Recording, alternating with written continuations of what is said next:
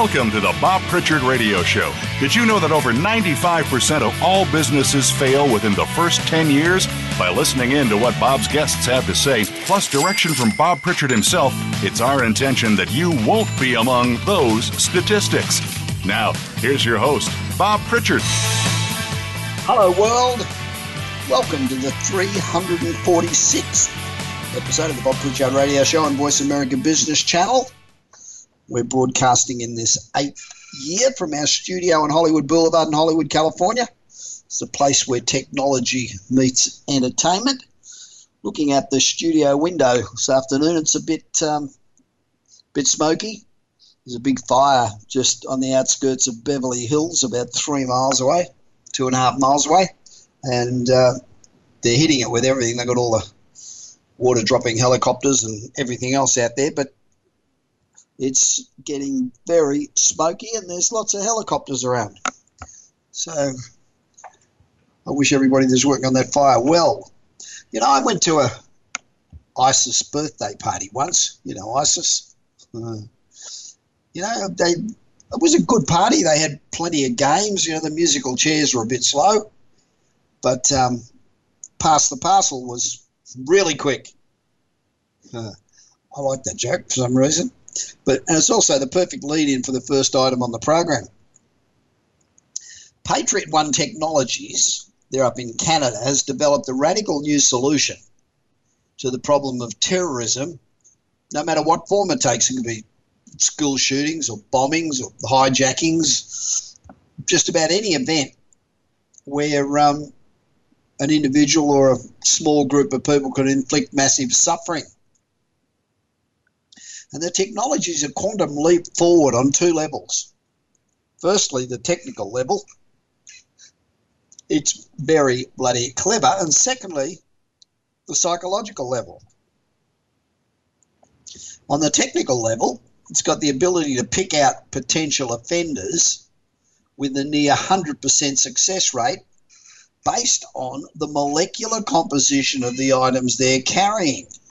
That's pretty cool. So the devices not only detect metal, but also non metal chemical compounds such as explosives or plastic guns or anything. And more importantly, it does more than detect. Using sophisticated artificial intelligence algorithms, it can actually determine the nature of the item that you're carrying it can tell the difference between a cell phone and a wristwatch, a gun or a bomb or a knife, and a whole bunch of other items. And it can do so nearly infallibly. Then comes the psychological aspect where the real game changing nature of this technology comes in here because the devices are invisible to outside observers you know, you go to the airport now and you've got to walk through those metal detection gates. You don't hold up your arms and they run over you with the metal wands. These sensors are actually buried in walls and ceilings, and they're networked to create scanning zones, scanning zones that entire groups of people can pass through simultaneously. So they can be set in the walls and in the ceilings and in the furniture or whatever. And uh, a whole bunch of people can walk through without even being aware that they're being scanned. This would mean that you will never, ever, ever, ever have to stand in line at a TSA checkpoint again at the airport. That works for me. Now, unlike all previous security technologies, it'll actually improve foot traffic and the physical appearance of every environment. I mean, you know, you get to the airport it is as slow as hell to get through um, the metal detectors and line up, and then they check every whatever number of people. I mean, it's all a pain in the butt. And uh, but this people will just be able to go straight through. You won't have those big ugly machines everywhere. They'll just be tucked away in a wall or a ceiling. Pretty cool.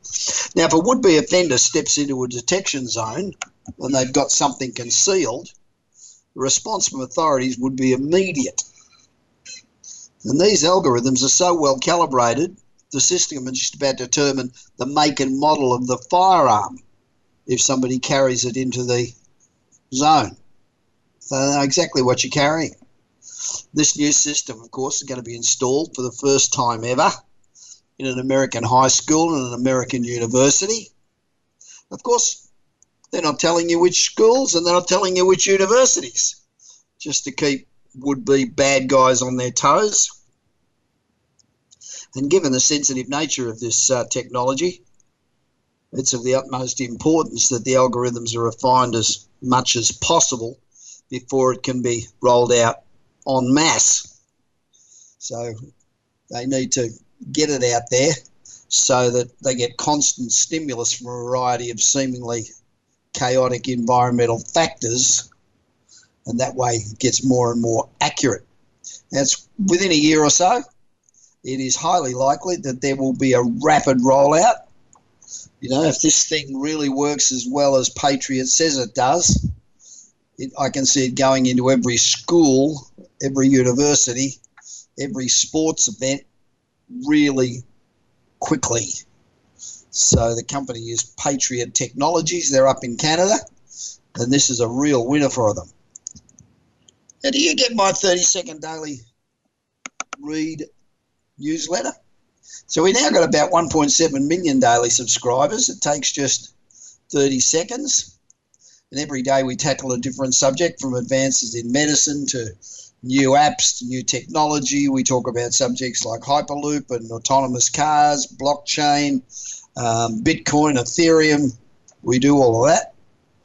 And uh, tomorrow's newsletter, I'm not sure what tomorrow's newsletter is actually, now that I think about it.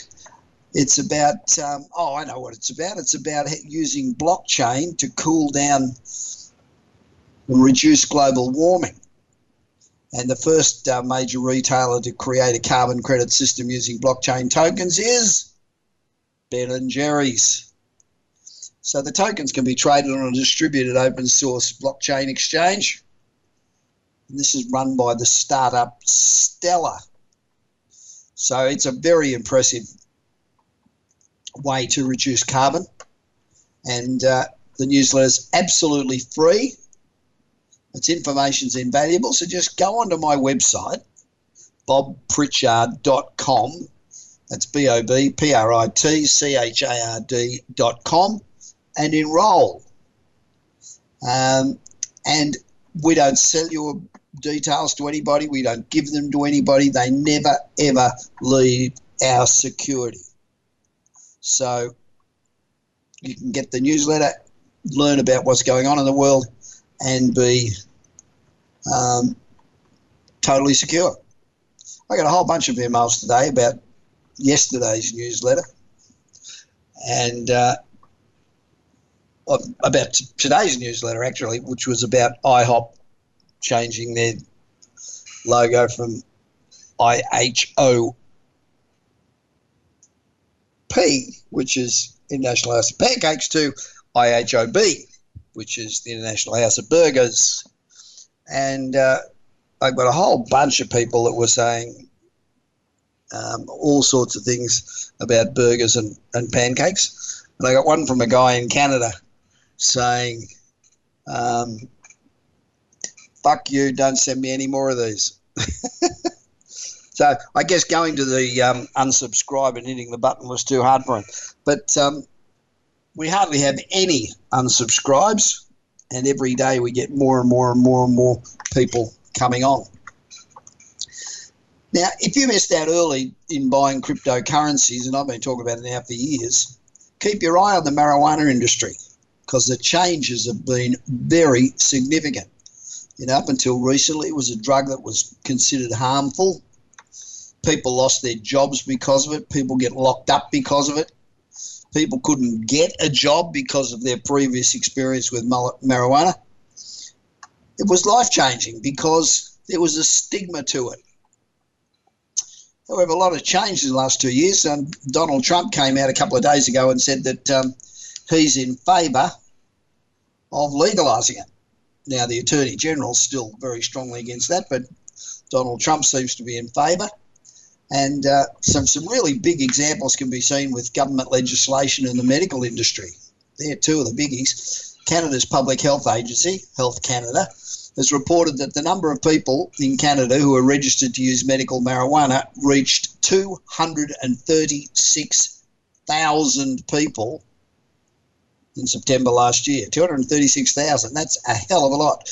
And that's a 40% increase from just six months earlier. In 1995, a year before California became the first US state to legalize medical cannabis, that's 23 years ago. Just shows you how far ahead California is. A Gallup poll recorded that only 25% of Americans supported the idea of making weed legal. Now, this last October. Gallup showed that this had changed from 25% to making it illegal to 66% are now in favour of full legalisation. But uh, of course, the US Congress continues to make it exceptionally hard for legalisation in America.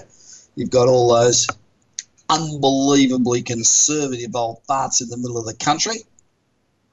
So federally, it's still illegal and uh, they say it has no recognised medical benefits, which is a bunch of hogwash. I know a number of people that um, use medical marijuana that are prescribed by a medical marijuana doctor who's a specialist, and uh, they're reporting great benefits. So the US is missing out on a lucrative opportunity because of its stubbornness when it comes to legalising cannabis. However, Canada no, they're not wasting any time. It legalised medical marijuana in 2001. It has Health Canada overseeing licensing and regulation with the substance. Now it looks like Canada could be the first developed country in the world to approve recreational use of marijuana, probably in a couple of months. Investors and companies have begun to see the incredible potential and opportunity associated with cannabis. The Canadian developments have had four of the largest publicly traded firms surging because investors wanted in. The combined market value, market cap of the four largest publicly traded firms in Canada has reached more than $780 million. Together, all marijuana companies on Canadian exchanges have a combined market value of about 25 billion that's a lot. So if and when full legalisation happens in Canada, it's going to bring a huge increase to the market's capital potential. There are going to be a lot of companies that want to be part of this booming industry. You know, the demand for marijuana just keeps steadily increasing. There are 20 major companies in Canada that, that began in the mining or oil and gas sectors and have now gone into the marijuana industry. These companies have figured that well, it's a lot more profitable to be part of the marijuana business than it is to be mining and digging crap out of the ground. So, using mining companies as a way to publicly trade makes it easier and faster to list. Companies don't have to, you don't have to undergo a full Securities Commission review or file a prospectus. And uh, Canadian exchanges just demand that companies present a viable plan to sustain operations looks pretty easy to me, and the potential is obvious. Just an example of how um, the use of cryptocurrency is expanding. A piece of Andy Warhol's artwork is amongst the latest items to be sold for cryptocurrency, and the painting's Warhol's 1980 piece, 14 small electric chairs, and it's valued at around six to ten million dollars. Dadiani Fine Art a London based gallery headed up by art dealer and crypto economist Elisa Dadiani will accept 49% of the painting's cost. That's about 3 million, 5 million bucks in exchange for Bitcoin and Ethereum. Dadiani, who's known as the Queen of Crypto, has previously overseen deals for luxury items like rare cars and fine art in exchange for crypto. Dadiani's gallery began accepting cryptocurrencies last year, and it's among the first in the UK to accept digital currencies for art. Dadiani describes her role in the cryptocurrency community as a conduit between a new source of wealth and traditional dealerships. I know a hell of a lot of people that have got tens of millions of dollars, or have made tens of millions of dollars in Ethereum and um, and Bitcoin. They're dying to spend their money. So taking crypto for luxury items makes one hell of a lot of sense to me. Now today, I've hit the jackpot with my interview. I've got an incredible young singer, songwriter, and musician. She's also a data scientist and cryptologist. She's lovely. She's cute. She's fun. This girl has got absolutely everything going for her. And I first saw Shalita Burke when she performed at Metal. And Shalita's new song, Hola, has just reached the top 10 songs on the R&B chart on Genius. Fantastic work, girl. If you're listening to this, really proud of you. We love you. So I'll be back with my friend Shalita after this short break on the Bob Pritchard Radio Show. And we're being broadcast across the world this week from our studio in Hollywood Boulevard in Hollywood, where technology meets entertainment.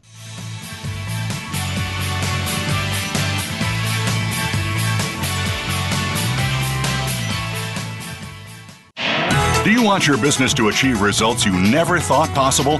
Bob Pritchard is recognized as the Business Leader's Advisor and has 30 years of experience as a straight talking troubleshooter for Fortune 500 companies and SMEs across the world.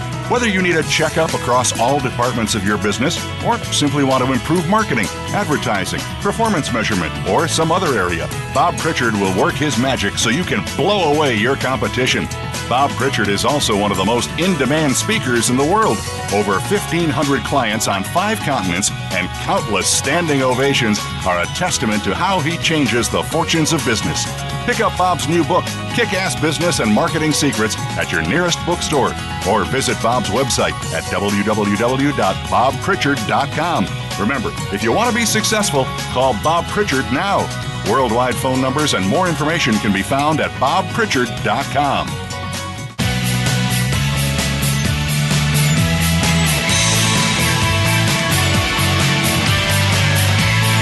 You are listening to the Bob Pritchard Radio Show. To connect with Bob, please send an email to bob at bobpritchard.com. That's bob at bobpritchard.com. Now, back to the show. Welcome back to the Bob Pritchard Straight Talking Radio Show, where for the past six years we've given you insights into the lives of over 330 of the world's most interesting people. We talk about what they do, what motivates them, and we try to find out what it is that makes them tick. You know, it's extremely difficult to be successful today. It doesn't matter what field you're in. And so we all need all the help and advice and guidance that we can get from those who have been out there and become successful. So the aim of this segment is to try and help you to be more successful. Now, on this program, we've spoken to a number of great musicians about their music careers and about and we've also spoken unrelatedly to the incredible influence that blockchain's having on business. Now today I've really hit the jackpot today with an incredible young singer, songwriter and musician who is also a data scientist and cryptologist. I'm not sure what the hell a cryptologist is. However, her name is Shalita Burke, and I love this girl. This girl is bubbly and fun and great talent, and she's also bloody smart. So let me get let me start this off by reading a review on a first EP. Um, brilliant, highly acclaimed debut EP, Transfixed. It was released in 2015. The reviewer said, Burke's vocals combine the pulsating delivery of Alanis Morissette with the sultry smoothness of a Sade the calmness of Norah Jones, and the high pitched runs of Joni Mitchell. God, you can't get much better than that, can you? I mean, wow. No, this girl's really good. Originally from Seattle, she spent a few years travelling in Europe, soaking up influences from a myriad of cultures and developing her singular music style until she settled finally in Los Angeles. But let's go back a bit. Shalita started programming when she was eight and after graduating from the Northwest College of Art and Design, she went on to become a senior data engineer at Microsoft and playing gigs at night. So when she was younger, Shalita saw the opportunity that the internet could eventually provide to independent artists, so she left Microsoft and now pursues her music career full time. Now, I know a heap of struggling actors and singers and musicians in Los Angeles and elsewhere, here in Australia, where I am at the moment. And um, Shalita's created a breakthrough path for talent. And it's really an interesting way to go and could make a difference to a lot of lives. I was introduced to Shalita by my good friend Michael Garbutt, who's a really interesting character on his own, who's been handling promotion and publicity for every major talent in the world. I mean, seriously, you know, people from the Gees to Bowie to everybody. And he's he's a great guy, and he introduced us, and Shalita's become a friend to my, my, my wife Margie and I. And it's an absolute pleasure to have her on the show. Hi, Shalita. Welcome to the Bob Pritchard Radio Show. Thank you so much for inviting me on the show. This is so exciting. It's a pleasure. I believe you're joining us for Christmas. I am joining you for Christmas. How cool is that? We've got a great bunch of people. It's pretty cool. Yeah. A great bunch of actors and people, and you, you'll love it. But last year it was it was just a fabulous day. So let's let's begin by talking about your music career. What age were you when you sort of realised that, well, I've got the talent to write and sing and that I can take that talent somewhere? Well, I, honestly, it was when I was seven years old and I was selected to be the lead singer in the church choir. Okay. That's so, when I knew, knew. So, so that, that's when you realised you could sing. When did you realise you could actually write great songs? unfortunately, I was really, really egotistic. You know, as a child, I thought I knew everything, and so you know, when I was six years old, um, I thought I could write great songs. And then by the time I was 15, that's when I knew I could write. You know, like really knew knew that I could write great songs. yeah, that's pretty. That's pretty young. So it, while you were developing your singing and really enjoying your singing, you were also um, writing programming and stuff Right, so I guess you're you're just yeah. one of those gener- that generation that came through, and that was sort of second nature to you. Yes, yes, but you know, like a lot of people think of programming as something that you know you you sit in a dark room and you know you're coding all night and you're you know what you're doing is isolating and boring. And I never saw programming like that. To me, programming is art. You're creating something from nothing you know, like the computer is a blank canvas and you're, you're writing code from nothing, creating programs that do different functions. And to me, that's art. You know, it's no different than writing a song. Because, you know, when you write, you know, different programs, you're solving a problem. And some of those problems touch people, some of those problems, you know, help them create a, a convenience factor in their lives. And songs do the same thing songs are like medicine for the heart, you know, and so I, I see them as both art, you know. I can understand. Not something that's like super boring that, you know, like people think of programming and cryptology and they think, oh my God, it's so hard or, you know, it's really boring and, you know, how could you get into something so technical? Well, it's not boring. It's, and it's, it has a lot of art factors, you know, a lot of creations and, you know, it requires a creative brain. It definitely does. I, I, I, when I think of programmers, I always think of a dark room, late at night, guys living on chips and Coca Cola, and having absolutely no personality whatsoever. But you don't seem to fit that mold. Um, so, how did you actually break into the music business? When, what was your first break? My first break actually was when I got invited to a festival in Ireland called UBloom, and it was a you know like an industry showcase and um, it was my first time to Ireland. And you have to apply online and things like that, and they don't take a lot of applicants, and they chose me. And so that was my first like introduction into the industry. And through that, um, I've met some of the team members that I still work with today, um, which is crazy because they had a sister chapter in LA, and at the LA chapter is where I met some of my um, current teammates. And um, I, I really believe that, you know, things like UBloom, where they put together showcases where people from the industry who actually care about musicians, you know, and, and want to do good, actually go and they look at talent and they actually do have resources to help artists that are starting out or a little further along in the journeys. And um, and so the first year that I went to UBloom, I was performing, and the second year I became a mentor Oh, great. and a speaker at the conference, which I was really excited to do and be a part of because it was one of the launching pads for me. So you're you're a data engineer at Microsoft, and you're playing gigs at night. That's that's pretty tough road, isn't it? Because you know, I I was a performer for a lot of years, but I never tried to work during the day. I used to sleep all day. Um, so, what was the trigger said to you, "Okay, I'm going to give up my steady job at Microsoft that pays me every week, and I'm going to go out into the very insecure world of being a performer full time"? What what what was the trigger? You, you just couldn't do it anymore, or you just decided to hell with it? I'll Well, give it a I- full on go. Well, I, I decided that what you put your focus on grows, and I noticed that as a you know engineer, I had peaked because I started engineering at an early age, so I had gotten to the senior peak in my career, and I just decided, wow, I reached the goals in this field that I was trying to reach. Musically, I'd like to expand and play in more countries and do more world tours, and I can't do that if during the day I, my my mind is occupied by something that doesn't fulfill me and my passions. And so I really do believe what you focus on grows. So I decided, wow, I really need to hone in to what I'm doing and dedicate 100% of my time to this. And through that, things started to really take off.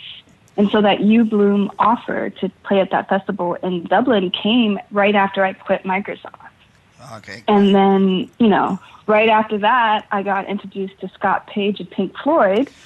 And then right after that, he became, Yeah, yeah, he became my business partner Yeah. and um, invited me to one of his radio shows at the time. And so I did that. And that's where I met the producer and my creative partner that I work with now that we've done like tons of hit songs with.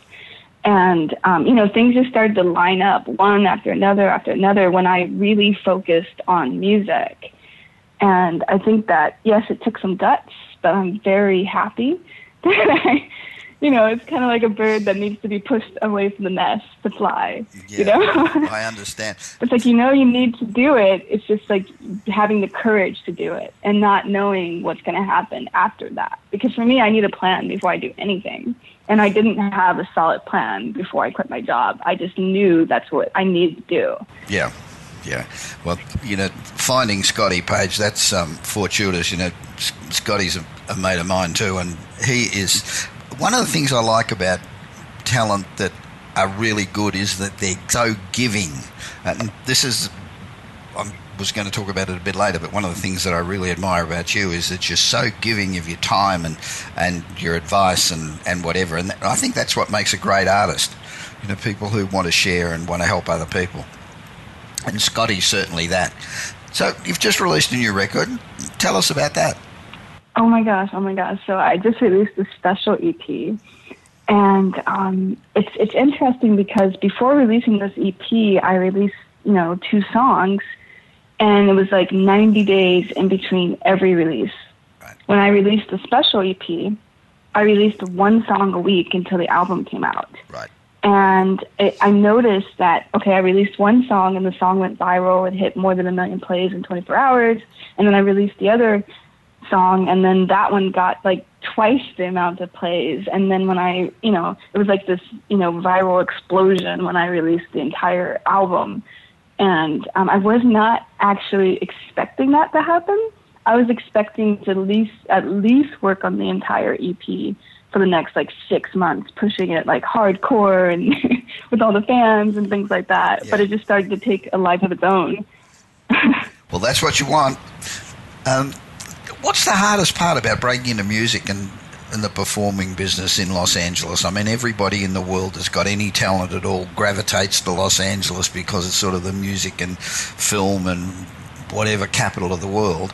Um, how? What's the hardest part about breaking? The young act that's out there listening now, um, who sits there and thinks, "Jesus, where do I start?" Um, what's your Well, advice to them? I would say there is one thing that every single person in the entire universe has that, they forget they have. And that is every person has something unique about them, about the way they grew up, in life and the way they see the world. And the more you focus on that uniqueness, and the more you focus on what that looks like, what that sounds like, that creates something that people gravitate to naturally. Yeah, that's interesting. Because so many people try to be like everybody else. So yeah. when you're unique, you stand out like a sore thumb yeah. in a big crowd. Yeah, that, that's interesting because when you think about that, it doesn't matter whether you grew up in the projects or grew up in Beverly Hills. You've got a unique set of experiences that, that people are interested in either way. Yes. Now, and the more that you can be the best you that you can be, and no one can be a better you. And so focusing more on being the best you that you can be is one of the things that will help you be more successful. Geez, I'm still trying to find out what the me is. I'm sure I'm good at something. I just can't quite put my finger on what. Um, well, I think every human being has the capacity and potential to, to be good at themselves, being good at you. Jeez, you can fuck up along a lot along the way, though, can't you? yes, yes. Which is the beauty, is the beauty of life. You know, like for instance, like when I was writing um, the Drive song, I wrote that song when I was super depressed and not feeling the best about myself, and you know, I I wanted to find the beauty within those moments mm. and channel it through a song because songs to me are medicine, you know, and I when I do that, I'm doing that with all the things that I have in my body, in my mind, and what I see visually. And they're not someone else's interpretations, they're my interpretations. Yeah. And sometimes that gets a little like, oh my gosh, this is a vulnerable place because what if someone doesn't connect to what I'm seeing? But at the end of the day, humanity connects to everything you're seeing because we're just here to be observers for the universe. And so the more unique perspectives that we have to add to this beautiful place called life, the more we can collectively understand ourselves, understand our environment, and understand the communities. Because for me, like music is all about connection. When I'm on stage, it's all about connection. When I'm writing songs, it's all about my, my internal connection, you know, and connecting with people and engaging directly with people without interference to me and my music, you know. Yeah. But that's just how I feel about it. That's exactly. Everybody else has their own journey. So. That's true. Nothing moves people like music does, and nothing, nothing brings back memories like music does. Um, oh yes. Not, they don't necessarily have to be great memories, but they, they're nevertheless memories. Um, you don't leave anything to chance. You sort of trust your career to data science and blockchain, and, and you take a deliberate approach to reaching out and building your fan base. You've grown your tribe, as you call them, to what, 300,000 or so on Twitter. That's extraordinary because that's up there with, you know, a lot of artists who've had heaps of songs on the Billboard Hot 100. How do you do that? I mean, how do you, for a layman, how does that work? How, okay. do, you, how do you use um, blockchain, for example, to build your database and your fan loyalty? Well, what I would say is there's there's different ways to do that, and so one of them. So I'll start with the first question, and that is, how do you build a big fan base on any of these social media platforms? Well, the first thing you do is you think about what part of your personality can someone else in your neighborhood connect to. Think about that. Think about your closest friends and think about why do my closest friends connect with me? And once you think about that space, think about when you connected la- the last time with another human being. Think about what that space looked like, what it sounded like, what it felt like, and then create something that you can put on your social media channel that channels that feeling that you felt. Your audience will connect to that and that feeling of connection is contagious. And that's when the sharing comes in. People share things that have value to them. Yep. When think of every share that you see on any piece of content that hits your phone or your desktop computer or your laptop as wow, this many people shared the value of what I'm looking at. Now, it doesn't mean that the thing that you're looking at is high quality content. It just meant that that content spiked a contagious reaction of behavior that's shared across multiple human beings. So what you're doing, and so you you have to think about oh as um go. no, I, am just I was just going to say what you're saying is you're looking at yourself and working out what your psychographic personality is, and then you're out there appealing to people who have a similar um, psychographic personality, right?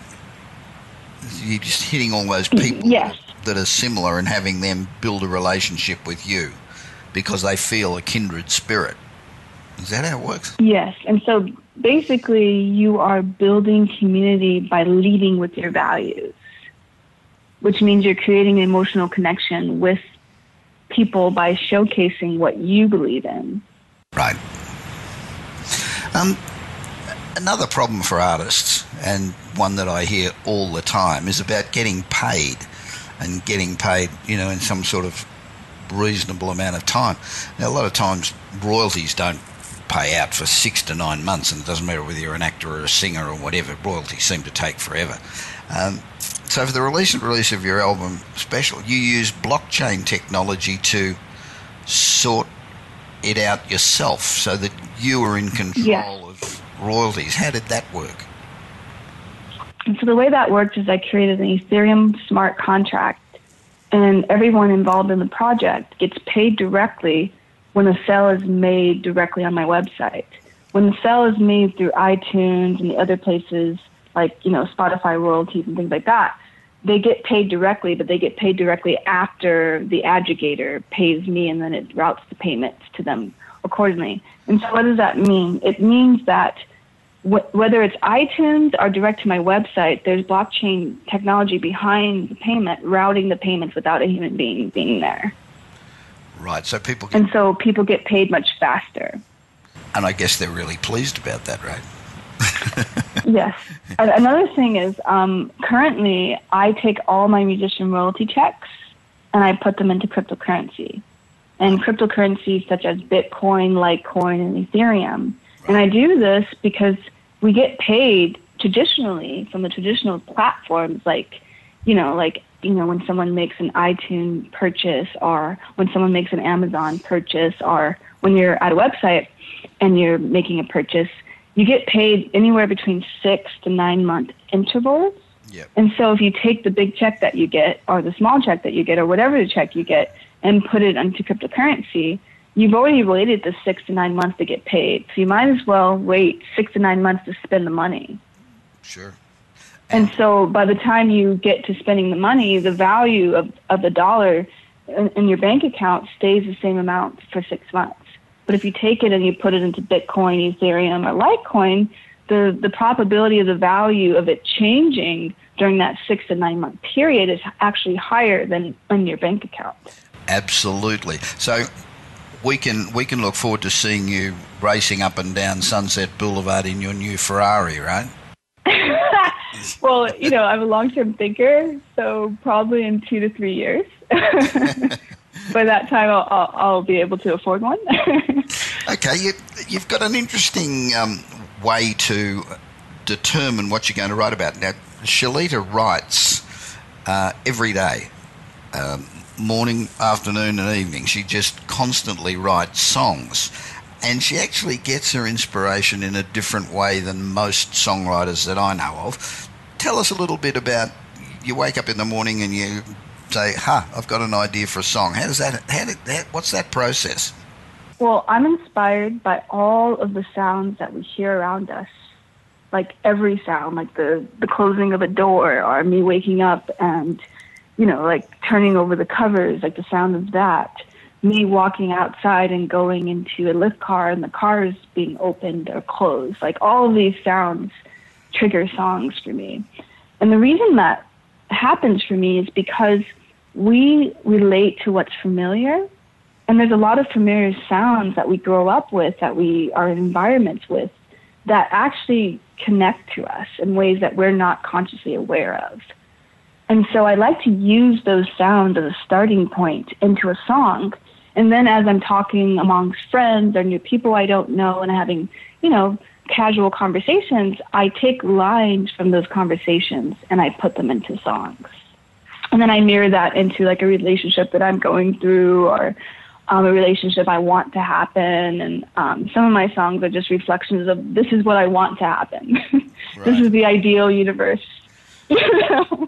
so you've just written a few new songs, I believe, and um, you'll go into the studio soon and record those. Yes, yes. I'm really excited about them. Um, one of the songs is about sleeping. Sleeping. I write a lot idea. about sleeping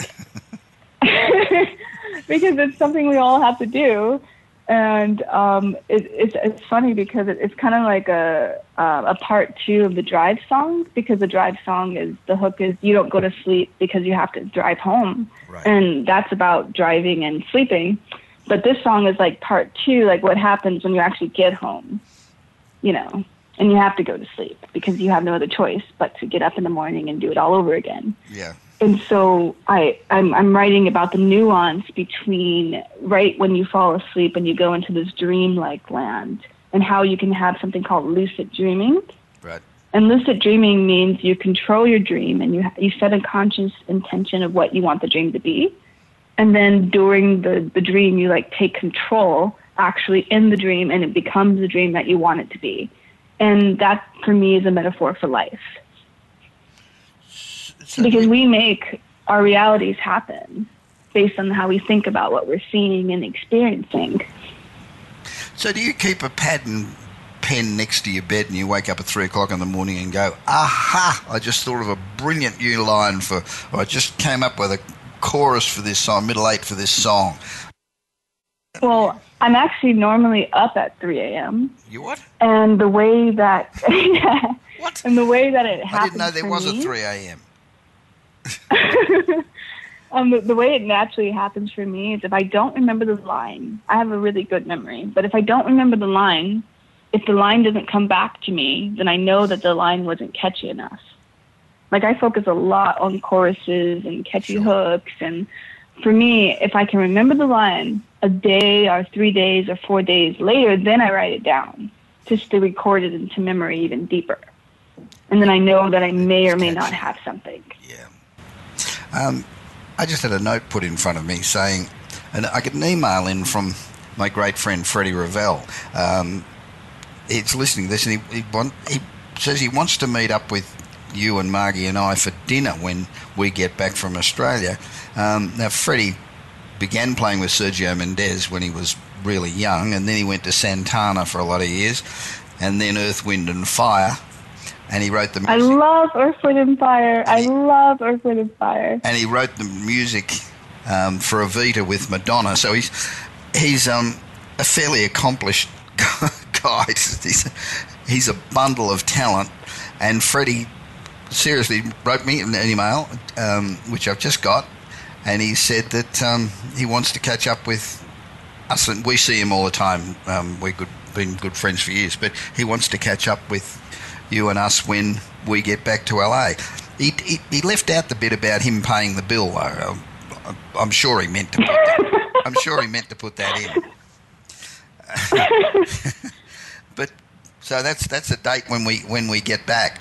Um, so where do you go from here? What's what's next for Shelita Burke? Where do you what do you want to achieve in the next 12 months and then five years and 10 years? Where do you want to be? Well, in the next couple of months, I have not scheduled this yet, but I do. I set an intention and I go make it happen. I intend to go on another tour next year. Right. I intend to play at um, more festivals and spread the, the music to more people. I intend to inspire more other musicians into having sustainable structures.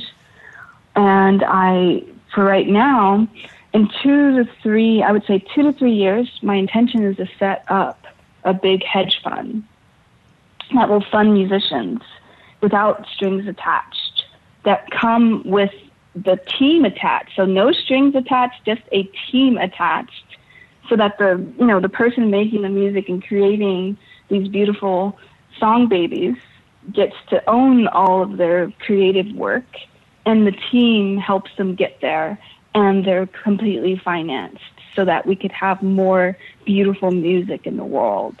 and so that we could have structures where musicians have a safe place to go and to express their art and express themselves in a way that's not financially or economically strained.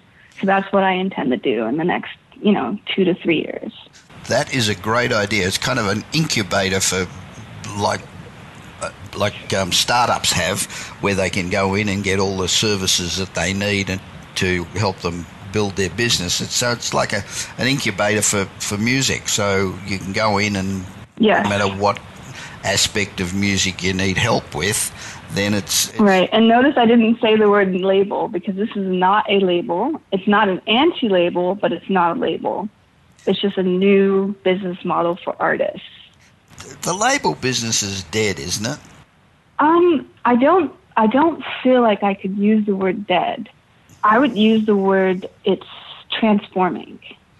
Okay. Just like our choice between vinyl and MP3 doesn't make vinyl dead. It just makes the, the MP3 as a transformative state of the way people are consuming music, right? I think the same thing happens in every industry when it comes to business.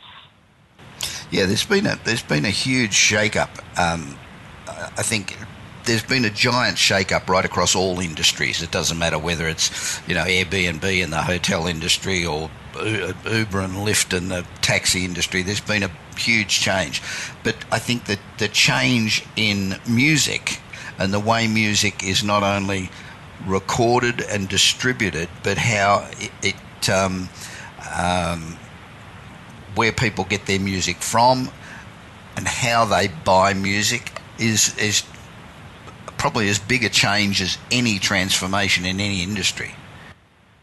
Yes, I agree with you. I agree with you. But I do relate it to the book industry. When you look at the way books are being distributed now and how all these amazing bookstores have been getting shut down. Yeah. You know, we used to have Borders book and they went under and now the only one we really have left is like Barnes and Nobles. Right. You, know, and so do you think it's easy? Um, my last book um, went out through a just you know it, it, was put out through a publisher uh, and then distributed by the publisher and, and they still have a hell of a lot of muscle. I mean, uh, first time I saw my book in Barnes and Noble, I walked into Barnes and Noble in Washington D.C. with my son. He was going to college there, and you know, there's something about walking in and seeing your books on display and you know all of that. And that's got to. Do you sell more books going through a big distributor and whatever? do you think record? Let's go back to to songs. Do you sell more songs if you've got the muscle of a of a, a label behind you, or, or, can you achieve those sales? No, I'm not talking about a huge act. I'm not, you know, but an a, a, good talent, a good talent that's out there. Can you sell as many uh, songs through the new distribution channels as you can if you've got a big label behind? I think it would take longer to do it without a label. Yeah. I don't think it's impossible, but it takes longer without a label. And also, the songs have to be good. So let's assume that the songs are monstrously amazing. Yeah. Let's start there with the criteria. Yeah. And when it comes to sales, the the behavior of the customer is no longer to buy music, it's to stream music. Because the, the music lover is now with this dilemma of why buy one album when I can pay $10 and own every album of multiple artists? I mean, that hurts artists, but that's what the consumer is being challenged with. and so, in, in that way, yes, and in that way, you know, it, it's being transformed. Like the the relationship is being transformed, and you know, there are artists out there that are selling more albums than major label artists. But that that key data point is reflective of where the industry is moving. The industry is moving more towards streaming than it is on sure. direct album sales. Absolutely. And so that's reflective of what we're seeing. So, can independent artists make more money now? Because labels were notorious for. If they have amazing songs and a really good, tight business structure and a really amazing team, yes. It does take longer, but yes. And if they have the economic resources to compete at a major level level, then I do believe they could make more money. Yeah, I guess one of but the. But those having all of those factors and, and you know working for you at the same time is extremely difficult in today's marketplace. And one of the difficulties, I guess, is that you've got to have a video, and videos are expensive. Um, well, I, I actually disagree. I, you know, like for instance, I do not have not one music video out for my current album. Not to say that I won't put them out, but I put the music out because I wanted the music to lead first, and then later I will put out music videos. Because it's all about the audio. And on YouTube, even now, when people go to music channels, they're listening to the audio now, and they're putting down their laptops and they're not even seeing the music videos. Oh, that's interesting. Like there's been there's two studies out right now as we speak that shows this data where people aren't looking at the music video anymore. They're hearing the audio because they can't stand to see all these ads. and that's why when you look at podcasting and radio shows, the reason why those are taking off, one of the reasons, not the only reason, but one of the reasons is because it's audio. Yep. You can listen to it in the car, you can listen to it while you were at home and doing other things. And, no and you don't ads. have to be in front Hallelujah. of and no ads, right? and you don't have to be in front of a screen to hear the audio. And and that's really like audiobooks have been taken off more than ever now. Podcasts have been taking off. Things that don't have this visual element to it. Now that does not diminish the quality of these visual elements. It just means that you know, until you get to a certain part of your artistic journey, you know, it depends on what you want to do as an artist. Sure. It's not a must have. At the start of this interview, I said this girl's a dynamo and really smart. And I think that the last 35 minutes or so have just proven, you know, how smart and how th- this girl is a star. And, um, Shelita, I'm so glad that you took time out for your schedule to talk to me. I really appreciate it. And um, if if you'd like to find about more about Shelita, Shelita Burke, and want to listen to her music, go to Shelita Burke, S H A L I T A Burke, B U R K E. S H E L I T A. Oh, S H E L I T A, sorry. Yes, ShelitaBurke.com. And um, I'll be back with more of the Bob Pritchard Radio Show on Voice America Business Network after this short break. And Shelita, I'll see you at Christmas. Yes, thank you so much for having me. It's a pleasure. See you soon. Okay. Bye.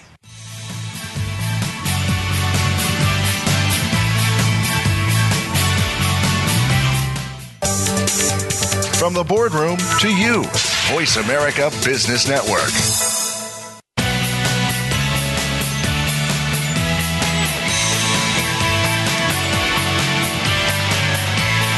You are listening to the Bob Pritchard Radio Show. To connect with Bob, please send an email to bob at bobpritchard.com. That's bob at bobpritchard.com. Now, back to the show. Welcome back to the Bob Pritchard Straight Talking, absolutely no bullshit business radio show on Voice America Business Network. And we're broadcasting today from our studio on Hollywood Boulevard in Hollywood, California, where technology meets entertainment. Now, last year, Amazon opened their Amazon Go store in Seattle, and we covered it at the time. Now, the store has no cashiers and uses a checkout process by using technology like computer vision and deep learning to capture products that customers take from the shelves. So you take the product from the shelves, it's captured and goes onto your bill, and you pay the check as you you pay off your credit card as you walk out the door. No cashiers. Now, this may be a glimpse into the future of retail as Amazon just announced it is expanding the stores into new cities in the US. So far, it's only been in Seattle. Now, the company's latest effort to revolutionise the grocery industry, this has got a lot more power, is to leverage the 470 store Whole Foods platform. As you know, Amazon bought Whole Foods, big stores, good stores, 470 of them, and they're going to offer Prime members free two hour delivery in pilot markets using the store fulfillment model. If you're a Prime member, it's got huge advantages. Now, online grocery delivery remains only a small part of the overall grocery market. It really hasn't worked only 6 to 7% of the UK grocery market. It's 5% in Europe, 5% in America, and it's about 2% everywhere else, except Asia. Now, Asia's ahead of the curve, where 37% of shoppers in the Asia Pacific region claim to have ordered online groceries, compared to just 13% who say they have ordered at least once online in Europe. And online delivery profitability is really sketchy. UK grocer Tesco claims 2 to 3% profit margins. Ocado, a purely online UK grocer with 1% of the grocery market, incurred losses in 2017 and its revenues are driven only by contracting out their e commerce expertise rather than their online grocery sales. Products are perishable, they need to be kept chilled or frozen as they are stored and then delivered. They're not very stackable. So online orders can usually be picked up and shipped from stores, and this is known as the store fulfillment model. And most of the stores now have got racks where they put the um, put the stock, and you go in and pick it up yourself. When uh, Amazon bought Whole Foods, the um, despite the fact that Whole Foods only got about two percent of the US market, shares of all the con- uh, competitors plummeted about ten percent because of Amazon's muscle. Now, Amazon's using Whole Foods as a platform for online grocery, as well as a new pillar of its Amazon Prime program by offering free two-hour delivery using the store fulfillment model, which means you've got to go in and pick it up yourself.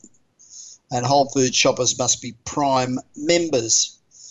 This, uh, this enables Amazon to receive valuable data on its grocery consumers, enabling the best stock program and being able to predict buying patterns. So, Amazon certainly grabbed headlines and attention with its recent grocery moves. Some of it might be genuine innovations, while Amazon Fresh and Prime, Amazon might end up disrupting online grocery. Mm, maybe not, but mainly only for affluent urban consumers. Now remember, well, two things to remember. Firstly, if you want to make sound investments for your future, you should get your tickets now to the Crypto Invest Summit. And you've got to go to cryptoinvestsummit.io. Remember, if you're not living on the edge, you're taking up too much space. It's easier and much more rewarding to do the impossible than it is to do the ordinary. If you're always trying to be normal, you'll never know how amazing you can be. Now, I hope you can join me again next Tuesday where I'll be broadcasting from a client's event in Boston, Massachusetts, where I understand that the weather is beautiful. I'll let you know next Tuesday. In the meanwhile, continue to be successful because the alternative sucks. This is Bob Pritchard. You've been listening to the Bob Pritchard Radio Show. Please join us again next Tuesday at 8 p.m. Eastern Time, 5 p.m. Pacific Time on the Voice America Business Channel. Until then, enjoy another week of success in your business and your life.